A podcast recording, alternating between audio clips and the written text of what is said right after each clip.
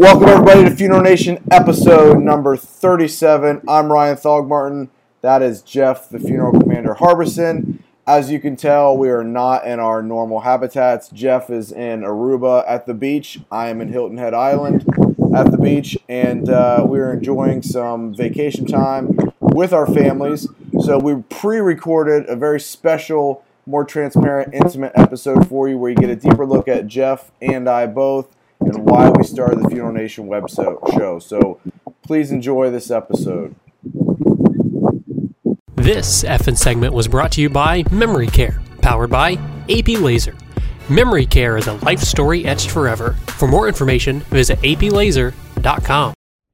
So, Ryan, here we are once again at Texas Funeral Directors Association doing something live. We've got lots of questions this week about why and how did we start this Funeral Nation? How about let's share that with everybody?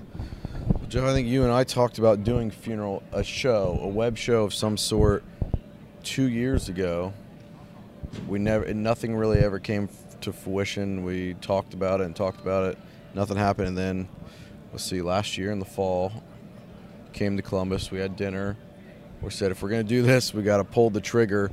And the idea behind Funeral Nation was not this wasn't something that we did self-serving. This isn't something where you know the the main goal was for us to build an audience to, to boost our brand. The idea behind it was bringing something positive to the funeral profession in a completely different format than what funeral directors are used to. That's true. And, you know, to even further that is we looked at the mediums, we looked at the audience, and what I've been most surprised with so far is who the audience is. For instance, uh, the fellow yesterday is getting his 50 year yeah. pin. He's been in the business 50 years and he religiously watches our show.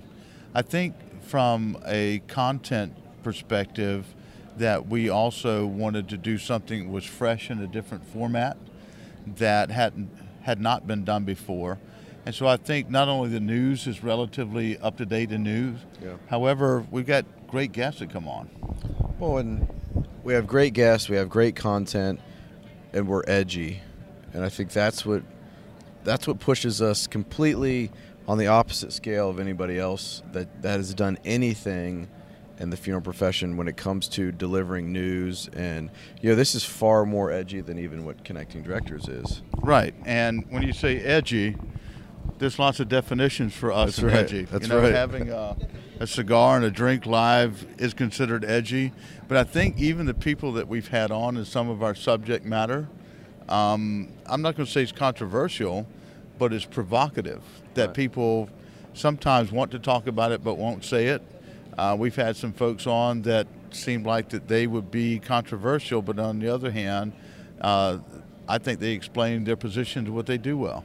Very true, very true. And we, I mean, we've done a great job, I think, of, of bringing on a diverse group of people that we've interviewed, different perspectives on the industry, all the way from from funeral directors that are just doing innovative things to, to big organizations that are launching new product.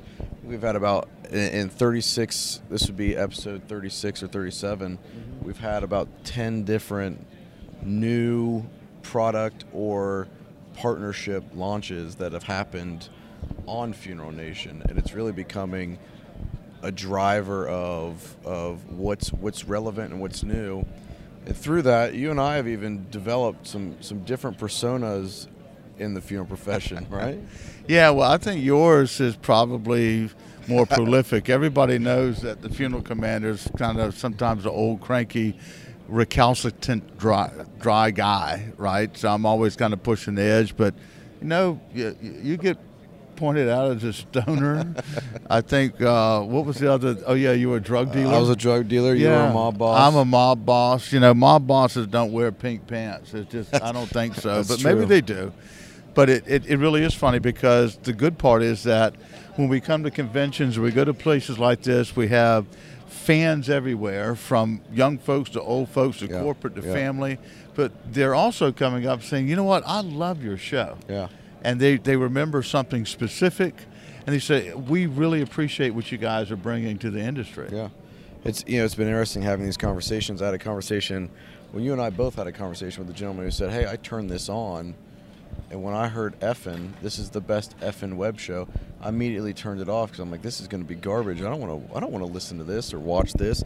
And it's amazing how we continually pop up in somebody's newsfeed on Facebook, and as they start to watch more, they're like, you know what, I'm okay. I prejudged and I missed the boat on some of these these episodes. And you know, the gentleman we talked to last two nights ago that had every single episode saved and downloaded on his mobile device and would watch them over and over and actually apply some of the things we were talking about, work with some of the companies we interviewed right inside his funeral home because of just digesting that information and finding value in it. Exactly. We have another that uh, called me, and uh, on Tuesday when we put the show out, he says that they watch different segments sometimes on their staff Yeah, meeting yeah. To cause conversation. What do you guys think about this? And so uh, I look at it as a big blessing. It's been a lot of fun. It's something that we do. Um, and it's harder than people think. My biggest challenge on the on this show is to find good stories about funeral directors. Uh, it's it's incredibly difficult because I have to dig deep. So that's one thing I want to ask you guys out there. Please, great stories, good stuff. We had uh, Zach Carnley who uh, had the Better Than Sex Cake. You know, what do you do different? What are you doing to help folks in your community shining a positive light on our profession? And yeah, Jeff Friedman, it's a profession. I got you loud and clear, my friend. You can't predict the future, however, you can protect your business and the families you're serving. Funeral DNA ID kits that collect and preserve DNA during the cremation and burial process. Swab, spot, seal, legacy Preserve. For more information, please visit funeraldnaid.com. Jeff, let me ask you this. This is something we don't talk about a lot, but what what are our? Let's talk about our roles a little bit on the show. Um, a lot of people don't know that. I mean, you pretty much are, are the producer. You're the one that writes the script and does all that. You know, puts the segments together. So, you know, let's talk about our responsibilities a little bit. What? Well, um, first and foremost, I'm the good looking guy on the show. I mean, everybody has to do that, right? And so I represent the folks from the AARP crowd. You know, I'm a big deal in nursing homes. So that's, you know, I'm like Ron, the Ron Burgundy, you know, That's of our right, team. that's right. Everybody's got to do that. That's right. But no, I'm just kidding aside. Uh, my job is to find um, guests to create the uh, the content with the funeral directors, uh, the spotlight there, and also to look for those crazy stories. That's right. I mean, that's one thing that you guys do help us with is sending us what the funerals all the That's time. right. And WTF. I write out the script. I, I work with the uh, the folks with questions before they come in to make sure that they're comfortable with it, and then I turn it over to you after we get it uh, put together, and you do the hard work, the technical part. Yeah, we. I mean, I handle all the back end, the the, the recordings. I don't edit the videos. I don't design the, the backdrops. right. Uh, Speaking of that, come here, young man. come here. Come on, come here. Chiso. Oh well, he just in there. This is Josh. Sit on my knee, Josh. There you go. No, come there he is. No, don't bend over in front of me like worse. that. That's even worse. You know, just all right. Go back behind the camera. That's that's why he's That's- there. that's why he's behind here. the camera. Right. That's right, that's right. So uh, anyway, uh, Josh does a great job with us. yeah, yeah.